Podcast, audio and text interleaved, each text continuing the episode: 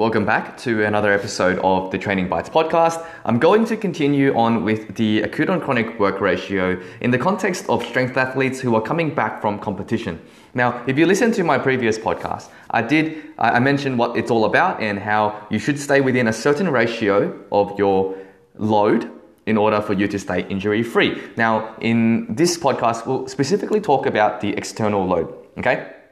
So in strength athletes, if you're lifting weights as a weightlifter, powerlifter, or strongman, it's actually quite simple. All it is the total amount of weight you lifted multiplied by just the total amount of weight you lifted per session per week, and you measure that against how much you did over the last 4 weeks.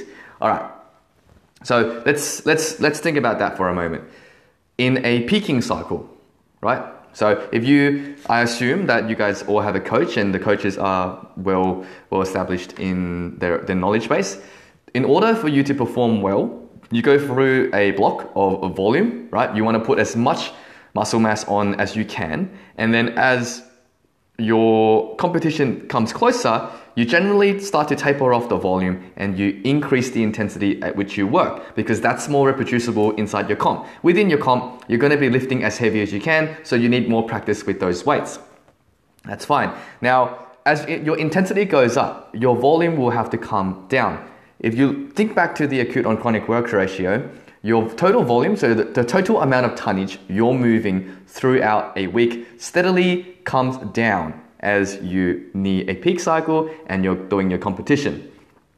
Now, what I noticed early on in my practice is people who do competitions get injured not during the competition, but after. Within the next 3 to 4 weeks of their training cycle, they get injured. And I used to always think to myself, why is that the case? Why do people who come off comp when it's supposed to be, they're supposed to be building back up, why are they getting injured? And it's because if you look at the numbers, and I'm going to be drawing here, so I encourage you to do the same. If you draw a graph, right, and your y-axis is volume, and your x-axis is intensity, right? So during a peak cycle, your volume in the beginning is high, yeah? So your volume is coming down, but your intensity, as your volume comes down, goes up. Now that's great for comp. You're going to lift heavier, most likely, on the day of competition. You'll feel fresher, your body's less banged up from all the volume. Except, based on this model, which is a model that is predicated around the total volume you've lifted, your volume is now very, very low at the end of your comp. What usually happens is after your comp, you have another deload, right? You take a week off to chill out and eat whatever you want and, you know, just fuck around. And your volume goes even lower. So let's extend that line even lower. Okay. And then when you come back, your coach puts you on a volume program, because a lot of the research shows this is to be the case. And your volume suddenly spikes up to what you were doing before you started your peak cycle. So let's just imagine this line shoots up. Okay, now that shoot up is so steep and so rapid that most likely, based on the acute chronic work ratio, you're going to be at a higher injury risk. To put this into numbers, let's just say 8 weeks before your comp, right? 8 weeks before your comp, you're squatting roughly your total volume of lifting is 20,000 kilos. And that's good for you. You're not injured at this point. You progressively start coming down over the next 4 weeks in order for you to compete. And each week, your total tonnage decreases by 2,000. So the week after, it'd be 18,000, and then it'd be 16,000, then it's 14,000, it's 12,000, then it's 10,000, and then you go and compete.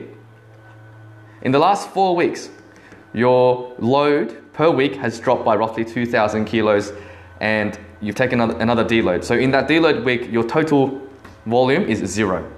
Now, if I punch in the numbers and you go, I'm going to put in 0, 10,000, 12,000, and 14,000, okay?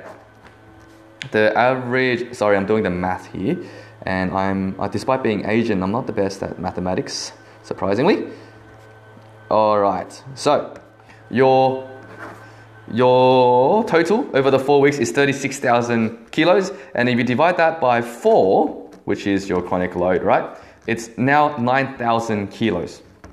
Your conic load is 9,000 kilos, which is reflective of how much work you've done over the last 4 weeks to prepare your body. That is how fit your body is. Right now, it can handle at most 1.2 of 9,000 kilos. Now, if we now put you back to where you were before your comp prep and you jump up to 20,000 kilos for that week, 20,000 over 9,000 becomes, like 2. Oh, yeah, like almost 2. 2 point something. Your safety limits are between 0.8 to 1.2. So now you have exceeded your load by a lot and you're predisposing yourself to injury. That, to me, makes total sense for why people, after a competition, start getting injured, because the volume that you're handling is just too much. In fact, it also applies to tendons. It applies to people in field sports. It's really just, I think if everybody understood this concept, coaches, athletes, just novices, it explains a lot. And it really is as simple as the time it took for you to come down, you should take almost the same amount of time to come back up. It just makes sense, right? You look at the graph, whatever gradient you had coming down, you should follow the same gradient to come back up, and that should protect you from future injuries. I hope that helped you out. Sorry if I stuttered a bit. I do get quite animated when I draw and I explain this concept, because I honestly think that this concept, if everyone knew it, and I repeat myself probably 3 or 4 times already, but if everyone knew it, a lot of injuries just wouldn't occur.